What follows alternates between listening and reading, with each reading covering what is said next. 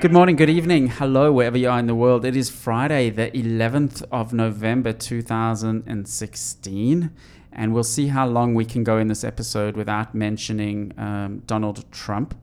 So um, let's uh, welcome to the podcast, the It's a Monkey podcast, where we talk about everything technology, startups, tech, political economy, um, and we've got a great show lined up for you today. We're going to be talking to Robert Hackett, who is a journalist at Fortune magazine in New York, and we talked to him about a brand new cryptocurrency released called Zcash. Uh, a couple of weeks ago, we chatted to Timothy Lee about his uh, blockchain book, and we spoke all about the blockchain. And uh, we chatted to Robert about um, a new type of cryptocurrency called Zcash or Zcash or Zero Cash, all the same thing that launched a, a couple of weeks ago. And um, we also had a quick chat to him about the. Um, we spoke to him just after it was announced that uh, Donald Trump got in. So we spoke to him a little bit about the, the lay of the land. Um, we also got Startup Minutes um, that we'll play shortly. Startup Minute is a new segment on our podcast where if you're a startup or even if you work for a startup or even if you're just listening to the show, you want to send through 45 seconds to 60 seconds about um, your company or the company you work with or the organization you work with, um, drop us an audio file and we'll play it and we'll also link to you in the show notes. And we all know that links are valuable um, from other sites. So please email us at podcast at itsamonkey.com if you'd like to send through a startup minute. Uh, this week's startup minute is from David Einstein, who works for Orange Line, which is um, a, a uh, SEO, SEM, and um, a company in Sydney. So uh, let's go to their startup minute. Hi, it's David Einstein from Orange Line here. We're a digital marketing, performance marketing company that works with Expedia, Bupa, Bayer across the world. I just wanted to drop you guys a line and say I love the podcast. I get so much out of. Our team listen to it on a regular basis get a lot of really useful stuff and just give you guys a, a, big thank you for keeping the good work going and, and keeping us interested and alive. So thanks, guys. Keep up the good work. So that was David Einstein of Orange Line here in Sydney, but I do believe they have clients all over the world. So uh, give them some love. And if you do contact them, just tell them you heard about them on the It's a Monkey podcast. So as usual, uh, my co-host is Kate Frappell, double P, double L. Um, thanks for nothing for from all you listeners for not following her on Twitter. Have you been getting any new Twitter followers? I've been following your account. Oh, I think a few, but probably not the masses. Not the masses. not Twitter famous yet. Well, welcome again to the podcast, Kate. Kate is the senior design lead not the senior design lead, the designer. I've just given you a promotion. Woo! it's been a long week, Kate, for oh. us all. My oh. mind is just, um, you know, a bit rough around there. Just um, do I get week. my own office now? Do you really want your own office? I don't know if you want your own office. Yes. Do you? I do. do you? It's actually this ongoing debate in the startup world: the open plan versus the non-open plan. Mm-hmm. Um, what's what are your thoughts around um, wanting your own office?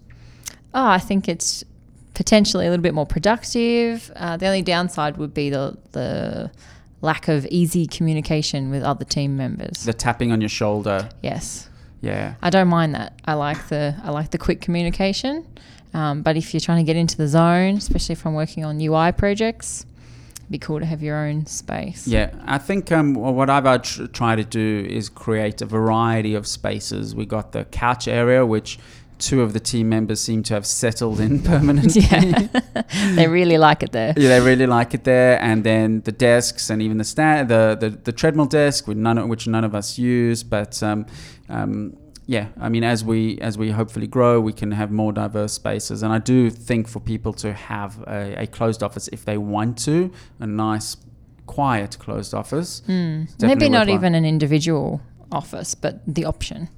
The option, yes. Yeah, the option to go to quiet spaces and loud spaces. You do have quiet spaces here, but the problem is your setup is in the open plan area. So yes. So you almost yeah. need two setups, or you almost need two workspaces. Almost. I mean, our office isn't really that rowdy or loud. Yeah. So it's fine.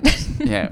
You just you just being I'm a, just dreaming. Yeah, that's okay. well, sorry, you're not senior design lead yet, but design lead Kate Frappell. She's the co-host of the show. Um, so as mentioned, we're going to be chatting to um, a journalist from Fortune mag- magazine in a little while, um, Robert Hackett. But as usual, we're going to kick off the show uh, with a couple of news items. Kate, what do we have in the news this week in the tech news? Tech news this week. Uh, first of all, G- Google have redesigned Gmail for iPhone, the app. Uh, not too many, I guess, tech improvements, but they've definitely changed the UI um, and brought in uh, the option to undo the sends. So I checked my Android app; it hasn't been updated. So I don't know if this is an iPhone only update. I'm not sure. I mean, I spoke to Joe, and she thinks that the update was already on Android. Mm, no, I, I couldn't find I couldn't find the undo send. Uh, may stand to be corrected. Apparently, it slides up from the bottom. Slides up from the bottom. Okay, I'm firing up. I'm sending you an email now, and um, I'll see if I can undo this. No, just sending. It's sending immediately. So mine. They may strangely might have updated Apple first. Anyway, that undo send undo send's been a, a labs feature for a while in Google Google Labs. Yeah, I mean, it's they've had it on the desktop version. Uh, Uh, but they've only just recently brought it to the app. Right. Um, has it been officially on the desktop version? I know it was a labs feature for many years. I think. I mean, I've never used it, but okay. apparently it is on on Yeah. Gmail. I've I used it for quite a few years. It was always part of their experimental labs. Um, another feature which I've always wanted on Gmail is uh, scheduling sends as well. Mm, Out- okay. Outlook used to have that, and maybe they still do, which was great. There are third-party plugins that you can use, um, but that's Mm. you know sometimes if I'm working late at night and I want to send the team a message. Um, I don't, I don't feel like I don't want to send the wrong message and make them feel bad that they're not working at 10 at night. And I just, sometimes it's just better to sort of coordinate times, you oh, know? okay. Um, so there are third-party plugins, but I haven't bothered to to getting them. Anyway, we do, we um, digress. Apple um, new, sorry, an iPhone new version of the Gmail. Um, so send, pull back the send. That gives you probably what ten seconds, Not sure, but uh, yeah, only a brief a brief time to recover. which is which is usually just what you need. It's the holy, and, you know, and it's just like Yeah. You're like, panic stations. Oh, I'm good now. yeah. And um, what else have they improved in the iPhone Gmail app? They have apparently it's been a, a wanted feature for a long time. They swipe uh, left and right to delete and archive emails. Right, Yeah. So apparently lots of other email apps have been doing it. Can't say I've noticed, right. but uh, yeah, Gmail weren't doing it, and now they are. I logged into Hotmail the other day. I mean, I don't think they've used the word Hotmail for ages. I think it's called Outlook Online or something. Oh, I still have a Hotmail address. yeah, I think a lot of us do. And um, the the interface was pretty good.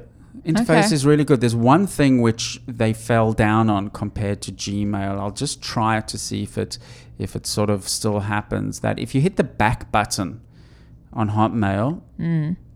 Uh, or what do they call it? They call it Outlook Live or something. If you hit the back button, um, it breaks. Oh, Um, whereas in Gmail, if you hit the back button, it doesn't break. yeah. That's one thing I really like about Gmail is uh, like I can write up a an email, leave that tab or close that tab, and when I come back, it's automatically saved as a draft. Yeah, exactly. They they're quite intuitive. Like here, this back button isn't working. It's actually just I've clicked into an email on Hotmail, I've hit the back button, and nothing's happening. So Mm. they've really overlooked that, and that's quite important because um, you need to be able to navigate through backs and forwards Yeah. um, quite easily, especially in something like email, where, you, where if you if you're expecting people to sit on it the whole day, it's just got to be really tight. Um, There's nothing worse than composing a, a super long email, accidentally leaving, and then having to start again. Yeah, although they are, I mean, the, the, their UI is starting to look, li- their web version at least is starting to look a little bit dated. I do feel like they need a refresh on Gmail. Oh, Gmail, definitely. yeah. yeah, definitely. Um, it's very, very functional, but it, it just needs, it needs, it, it, it, it doesn't have like that slack um, elegance, Polish, that yeah. polish. Uh, You could say the same for their calendar as well. Yeah, calendar though. I mean, how pretty, you know, how how polished can a calendar be? No, you'd be surprised. Really? Yeah. Okay. Well, we'll see what happens. Apparently, they've updated the calendar app as well. I saw I saw that. Yeah. Okay, that's so. If you're an iPhone user and a Gmail user, you've got a nice update coming your way. Um, what else is uh, in the news we're going to talk about this week? So, Chief Security Officer Alex Stamos at Facebook uh, has mentioned at a recent conference that they are buying passwords from hackers and cross referencing them uh, with encrypted passwords used on Facebook. I saw this when you sent me this article, and it's it's quite interesting. Um, um, so this conference is happening in Lisbon at the moment. It's quite a big web conference where some of the heavyweights go to, and um, Alex Stamos, who's ex Yahoo and he's now Facebook head of uh, safety, gave a talk, and I actually chatted with our DevOps um, engineer here, Sonia, um, a bit about this, and she says what what what happens is you can buy these passwords. They called password dictionaries, Okay. and you can buy these password dictionaries, and they list frequently used passwords, and companies then like Facebook can see passwords that aren't obviously unsafe, but have been used in hacked accounts before, um, and then through a variety of means, people that have used these passwords on their Facebook accounts, they can they can push a note to them to say your passwords are not as secure as it's as it should be. Please update it, etc. So this article, which- we'll put to in the show notes. Um, is quite interesting because it's it, it just shows you how difficult this job of keeping their accounts um, secure is, especially based just on um, logins and passwords.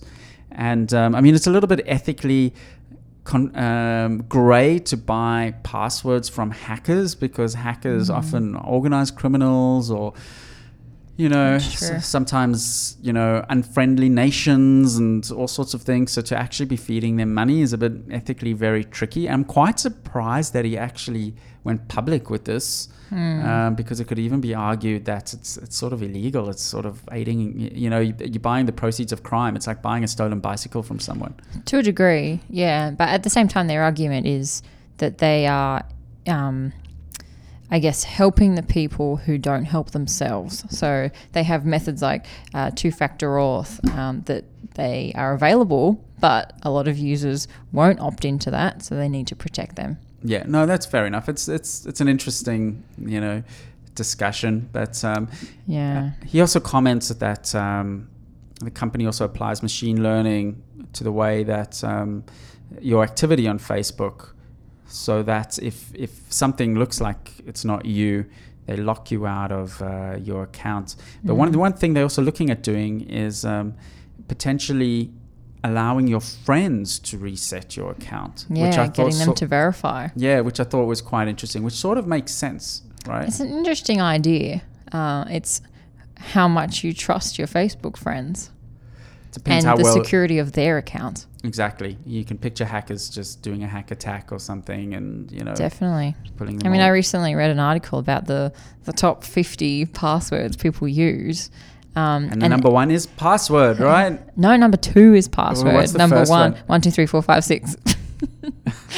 I That's think number one. I think Mark Zuckerberg got caught on uh, his Twitter Yeah, account recently. or something, where, you know, having some something like that. One, two, three, four, five, six. Six, Yeah. Um, Another really popular one that I actually don't know why I never realized it, but is QWERTY. Yes. Q W E R T Y, because it's all in one straight line on the keyboard.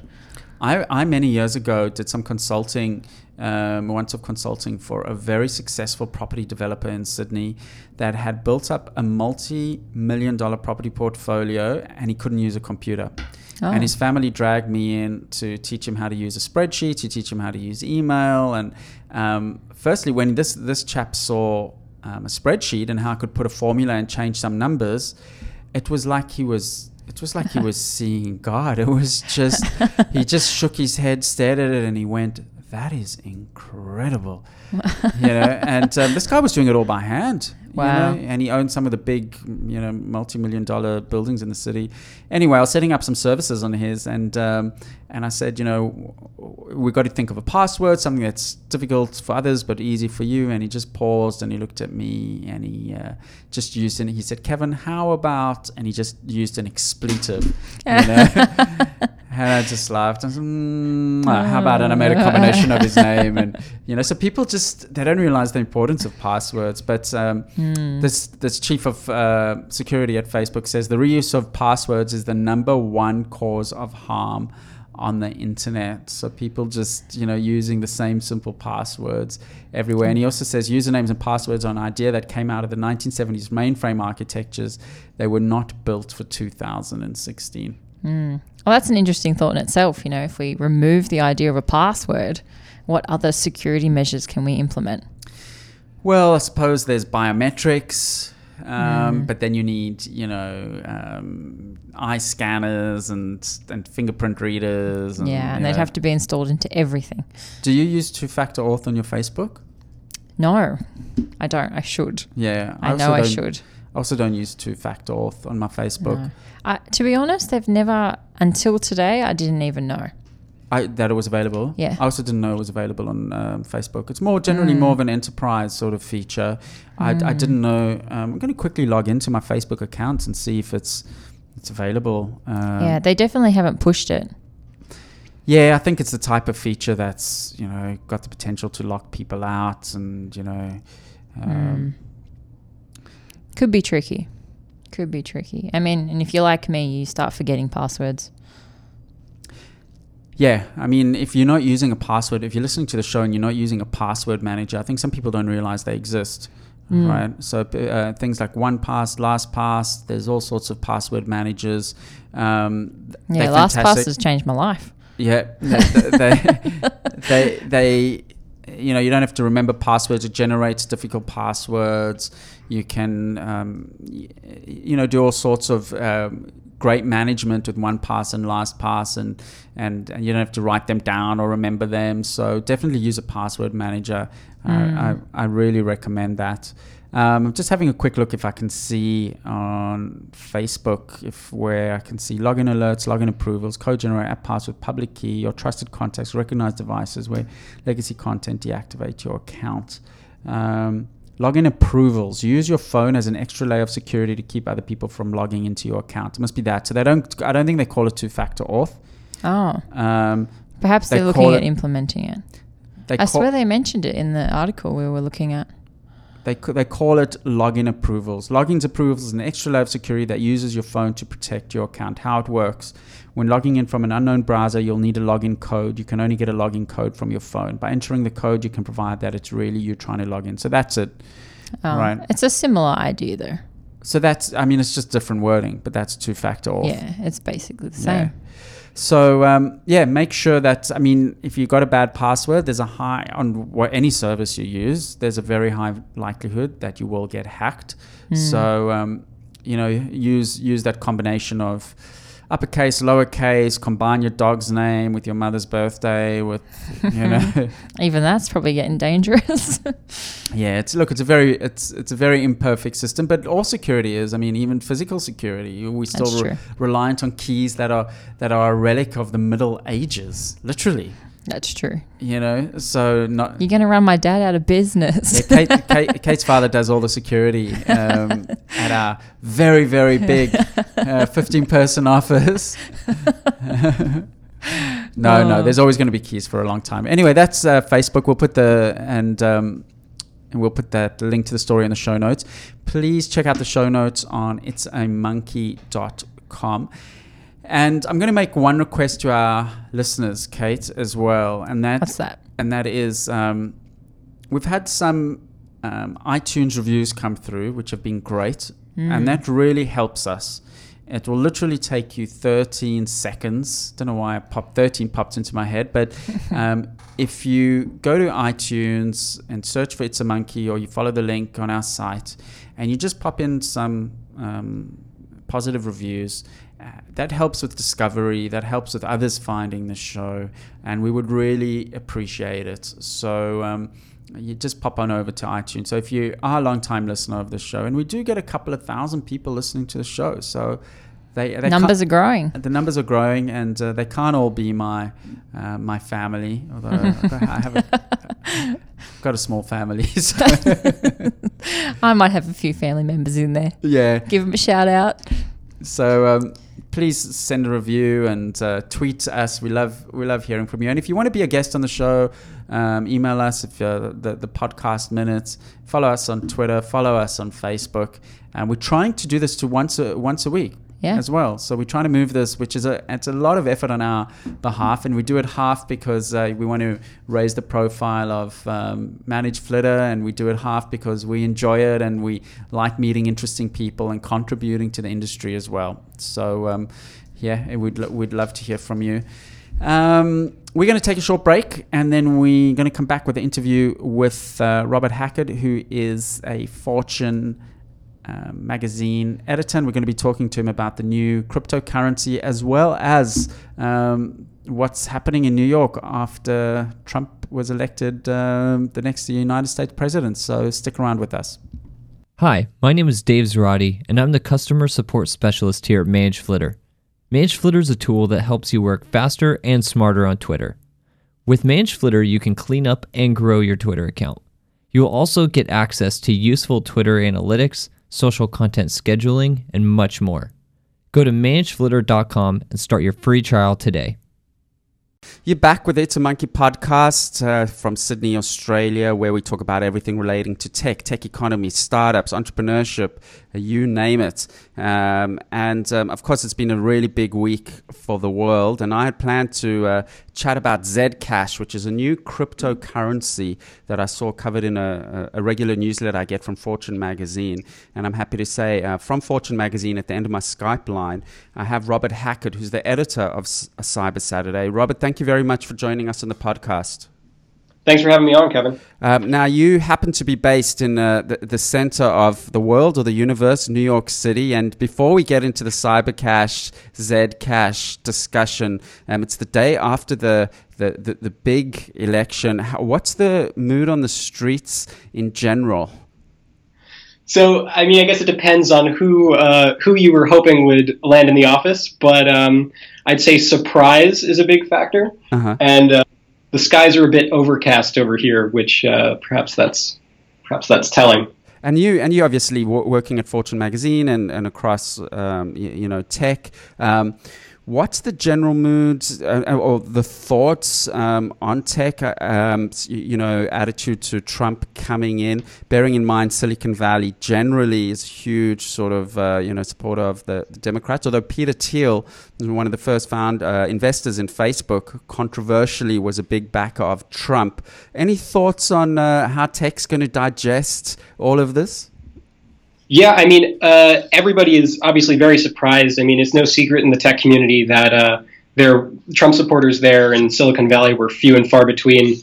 Uh, like you mentioned, Peter Thiel, uh, co-founder of PayPal, uh, is one of the very few uh, outspoken Trump supporters. So um, I think everybody's just kind of waiting to see how this shakes out. you know, I think you saw the markets may have taken a bit of a tumble in the the futures markets, um, but they've sort of restored their um, you know their value since then. I think everybody's just kind of waiting to see what happens. If you're someone that uh, likes to ride volatility and an arbitrage or something, it must be it must be a it must be a really um, fantastic day for them. I know Obama when he came in in 2008, um, the market was down nearly six percent. I think the day mm-hmm. after. Hmm. Yeah. Um, and I mean, a lot of people have compared this to uh, to what happened over in the UK with Brexit. Um, and so I think we're we're seeing some similar reactions in the market um, to the kind of anti-globalist perspective. And I see California, which of course where Silicon Valley is based, it's the eighth biggest economy in the world. So huge, huge engine room of, of the US and the world. And there's uh, talk. I've got a lot of Californian friends on my Facebook feed, and uh, yeah, wow, it's um, they they're really struggling to digest this, and uh, even talks of seceding, and I, I, think, I believe there's even one one tech um, investor that's actually got a campaign to to secede. So uh, all sorts of interesting things uh, happening. Sorry, what was that? yeah, co- founder of Hyperloop One has been uh, has been calling for a secession of California to become its own nation, um, but we'll see how far that goes. Could always give it back to Mexico, I guess. Yeah, that's true. anyway, let's let's uh, move away from the politics. Let's talk about uh, Zcash. So of course, uh, a couple of weeks ago on the podcast, we spoke with Timothy Lee. He's a, a blockchain evangelist, and we spoke a, uh, quite in detail about the blockchain and how that's the underpinning technology that uh, a lot of different technologies can be built. And of course, Bitcoin was the original um, cryptocurrency that was built on um, the blockchain. But uh, Bitcoin's uh, has a lot of flaws, and, and there have been a lot of people that have, have wanted to come up with Bitcoin version 2.0. And in your newsletter recently, um, you you covered Zcash, which is launching. Tell us a little bit about Zcash, um, what issues it's trying to address, how is it different, and, and where it fits into the scheme of things. Sure. So uh, so you called Zcash, uh, we call it Zcash, Zcash over here. and um, also, it's uh, that's short for zero cash. Um, and basically, you know, if to get an idea of this, there cryptocurrencies. There are a bunch of cryptocurrencies out there. There are hundreds of these sorts of alternate Bitcoin sort of uh, uh, knockoffs. Um, and mostly people use them as speculative vehicles uh, to pump and dump. Um, not many of them have had lasting or staying power, although a few have kind of risen above the uh, the morass. Um, which, which are those? Which are those few, Robert? Sure. So uh, there is Ether, which is a, uh, I, I believe it's still the uh, biggest competitor to Bitcoin, or at least it's rivaling it in terms of uh, value. Last I checked, it was about one tenth the value of Bitcoin, but uh, the price of Bitcoin did go up uh, over last night's news. So, um, but yeah, so you've got Ether. There's also another cryptocurrency called Monero. Um, there's one called Ripple. so there are a couple of these. Um, but Zcash is the most recent one. Uh, and I'm happy to go into some of what makes Zcash different. Please do, yep. Yeah, so Zcash, uh, the interesting thing about it is, you know, this is not just any kind of derivative of Bitcoin. This is actually something different. Um, you've got top crypt- cryptographers working on this uh, this protocol and what they've done is they've added bleeding edge cryptography into it, uh, all new sort of cutting edge mathematics um, to imbue it with more privacy and more anonymity uh, than what Bitcoin offers. Because Bitcoin offers pseudo anonymity, right? Right. So a lot of people have said, you know, Bitcoin allows anonymous transactions. It's great for money laundering and, you know, underground marketplaces. Um, but actually, it's not anonymity. Like you said, it's pseudonymity, um, which means you can create an alter ego or alias and then use Bitcoin with that.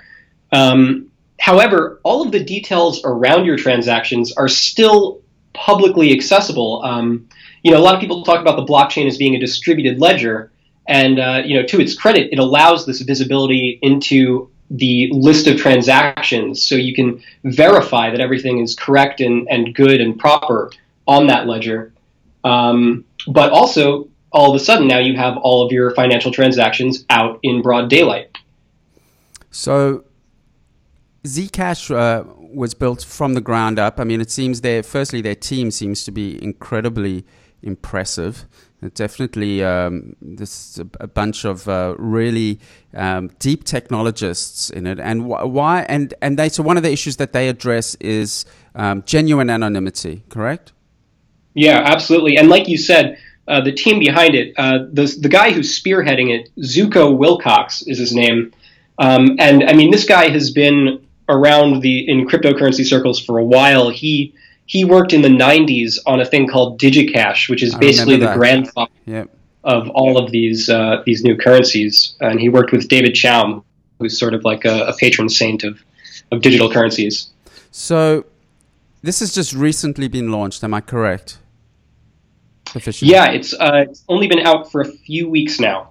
And what's been the uptake in terms of third-party integrations, wallets, any other services using it? Um, I know it's very, very early days, but anything exciting happening already?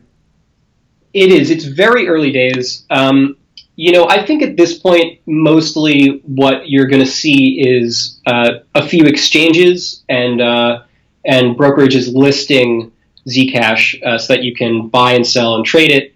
Um, but as far as uh, further sorts of apps and whatever you might want to build on top of it, I think it's too early to uh, to say that there have been any there's been anything launched. Uh, you know, with regard to that. The person in the street, someone someone listening to this podcast that's not a a um, you know speculator, that's not a cryptocurrency tech head, uh, maybe he's just a, a, founder of a small company or, or, or an employee somewhere. I mean, cryptocurrency how how's it going to impact their life? I mean it's still it's been floating around for quite a while. Um, what's the promise of something like zcash to to affect the daily lives positively of just the person in the street? Yeah so um, you know that's a good question because we've got uh, fiat currency over here in, in most uh, most governments and most nations and that tends to work just fine if you're a part of a uh, system, you know, like the U.S. People tend to have a lot of faith in uh, in U.S. dollars, um, and that goes for a bunch of other places uh, across the globe. However, um, you know, there are a lot of uh, people who don't have access to uh, the same kind of uh, financial system, the same kind of faith in in their governance and, and infrastructure, um, and for them, cryptocurrency could actually become uh, you know, quite important um, because all of a sudden you have a, an ability to transfer value that is independent of, um, you know, the sort of a ruling class or, or a third party or anything like that. It, it, puts the power back into the hands of the people. Um, uh, so yeah, there there is that angle. So the Zcash is actually built on a separate blockchain to the Bitcoin blockchain, right? That's right. Yeah, it is um, I believe it's forked from Bitcoin, so a, a lot right. of the code is derived from Bitcoin. However, it is a totally separate blockchain. It's its own universe. Right, and and and there's sort of a current the current uh, sorry exchanges already support this, so you can uh, you can already buy Zcash or even mine Zcash yourself. You can, yes. Have you have you bought or mined any? um, as much as I would like to, um, just because I, I find this whole world very interesting. Um, I tend to stay out of it. Uh, you know, us journalists, we're not encouraged to take speculative positions or um, investments in things that we cover. So, uh, no, I uh, uh, afraid to say I don't. So I'm just looking at their site, their FAQ here. What are you changing from Bitcoin's design? And which parts of Bitcoin's network remain. So they say we're following a general principle of conservative innovation. Aside from the Zerocash privacy protocol, we wish to avoid making changes to Bitcoin's design without a strong rationale. We've decided to make a number of relatively conservative changes to Bitcoin's consensus rules, um, increasing block size. Um, um, yeah, a few other. We've removed activation rules for soft forks. I mean, all of this is pretty technical. I think. I think one of the the challenge with cyber currency and blockchain and Bitcoin is that it's, it's actually quite a uh, quite a complex technology to sort of get your head around if you're not immersed in it day in and day out. Yes, absolutely. Um, they talk about um, how does Zcash compare to other cryptocurrencies with anonymizing properties. They do make the point that they realize that that um, the improved privacy could help the good guys and the bad guys, but they make the point that uh, so does uh, any other technology as well. Right. So a good way to think about it is um, really what what the team has applied here is this thing called zero knowledge proofs, um, which uh, are often called or referred to as zk-SNARKs. Um, and like I mentioned earlier, you know, this is really cutting edge cryptography. Um, it's really at the forefront of, of what people are doing in that field right now. And the whole idea is to allow for selective transparency. So you can choose to reveal, you know, your identity or your pseudonym on the blockchain. You can choose to reveal who you're sending uh, uh, uh, a Zcash token to, um, or the amount or sum of that transaction. Um, but one of the things that you know, in, uh, so far remains in the open is the timestamp. So people will see when that transaction occurred. But it allows everybody to reach a consensus and a conclusion and, and verify and validate that all of these transactions are uh, are what they say they are. Are they uh, based in New York or the Valley or a distributed team? Do you know much about them? Yeah, they've actually got a team out in Brooklyn, I believe. Okay. Um, I, I- yeah. I noticed when I was spent some time in New York last year that there's definitely a lot of blockchain activity um, going on in New York. Um, it's definitely seems to be one of the areas of tech that I suppose coming from the finance sector and banking, there's there's quite a strong impetus to get involved with the, the new technologies around um, the finance area. There is you'll there are these sort of central hubs, uh, you know, that are big into different parts of the cryptocurrency or blockchain ecosystem. So, you know, obviously out in Silicon Valley, you've got a lot of startups who are interested in the technology. In New York, you've got the finance world um, interested in blockchain. Um, uh, and then, you know, elsewhere across the globe, you've got interesting uh, groups working on stuff in India and mining operations in China. Um, so yeah, these these places have, have bubbled up. Do you guys ever hear of Australian startups? I mean, when I'm in New York, I always have the feeling that Australia is. Uh, you guys hear about Mars and the, the Mars rover more than you do about Australia. Do, do, do Australian startups sort of ever feature in in the, the tech scene and the discussions in New York?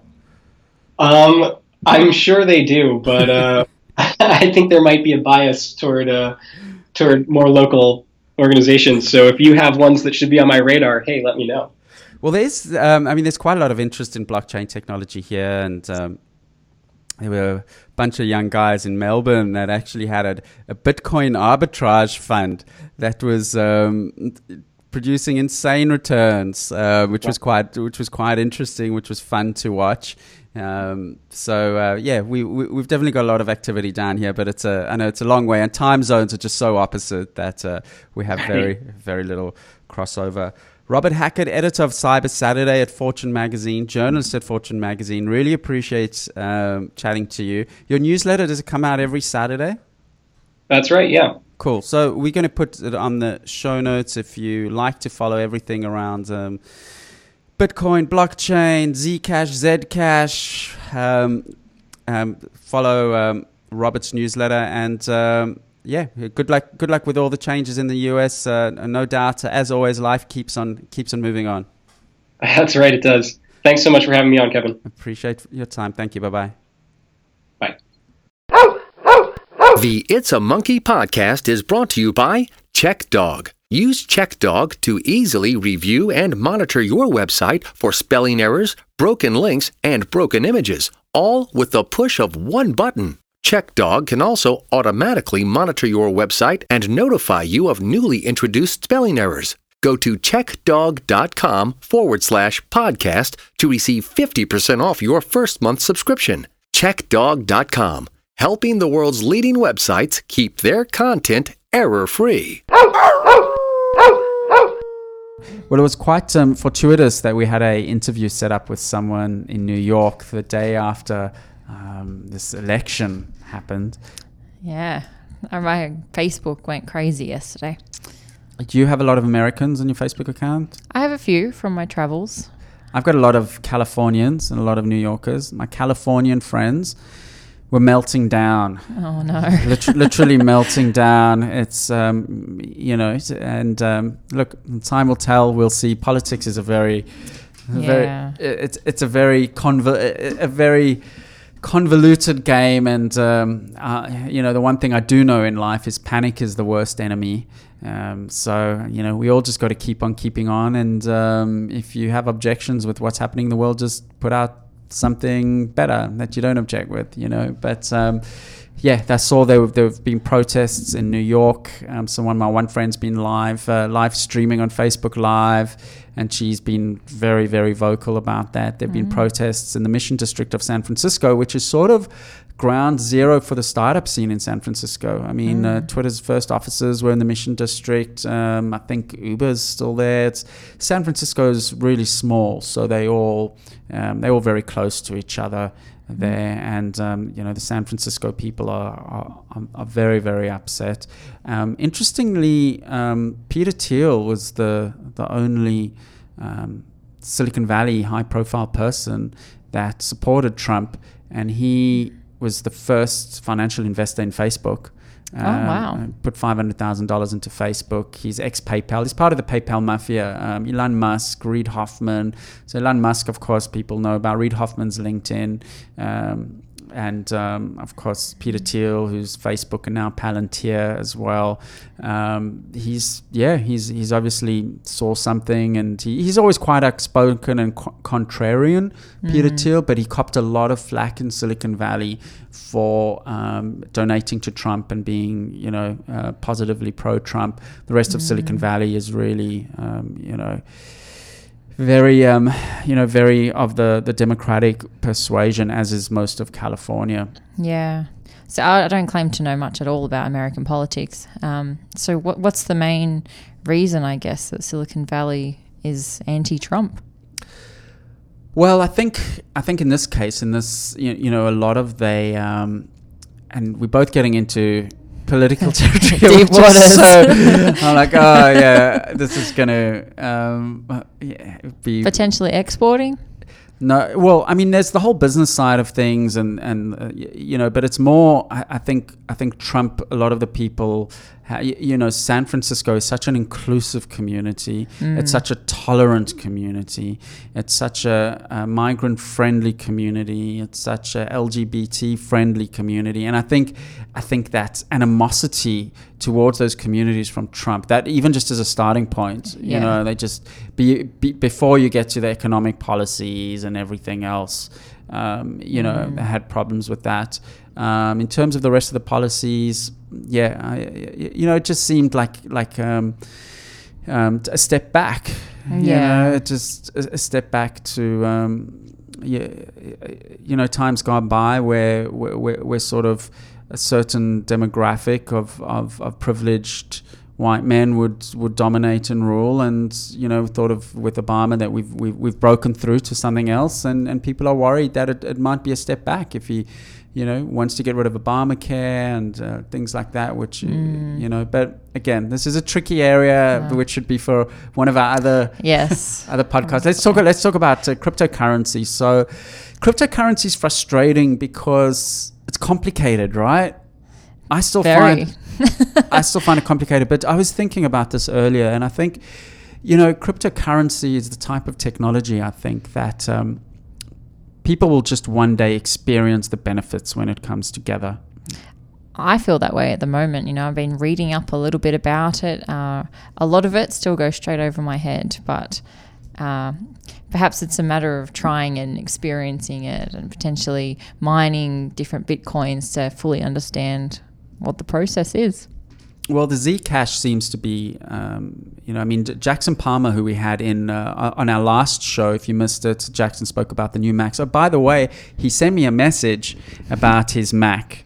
What was Uh, that? That um, he returned it. So, the, on the last week's podcast, Jackson Palmer, who's the founder, co- one of the co-founders of Dogecoin, which is a cryptocurrency that became famous on Reddit for using tips on Reddit, and um, and uh, we review. He gave a review of the MacBooks, and he and it was quite pro- positive, critical but positive. Um, his Mac had a funny sound when he would physically move it, almost like there was a loose piece inside. That apparently is a known issue. Um, and he returned it, got his money back, and said to me, "I might have to go Windows." So, No. really? so Can't he take it back and get a replacement? Well, apparently it's a known issue with it, so Oh. I'm not quite sure what's going on there. Um, Interesting. But mm, yeah, so he sent me, sent me the note, gave me that update. Um, but um, yeah, Jackson Palmer said about cryptocurrencies, he's he's worried that that we've sort of missed the boat in, in mass user adoption. It, it became, you know, Bitcoin became popular a few years ago. It had a few problems and and became and was complicated, and, and the promise was there but didn't deliver on it. And now it's sort of the the window has passed. So something like Zcash, where they've they've looked at Bitcoin and the problems and reinvented it. Um, do you know? Are they still going to be able to, um, you know, get mass adoption and all and, and get people to build on it, etc. It, it waits to be seen. There's a lot of problems in society where there's still a lot of friction, right? So where it's anything that involves the middleman, the middle person, there's a lot of friction, and there's still a promise there to have blockchain technologies and cryptocurrency technologies removing the friction around that and um, getting you know rem- getting r- rid of of, of these middle middle people that act as as trust, as we spoke about mm. in the mm. blockchain yeah. um, interview. Um, so Zcash seems to be a really smart bunch of people. Uh, may mm. get them on in a few episodes, and you know maybe we can that'd be good.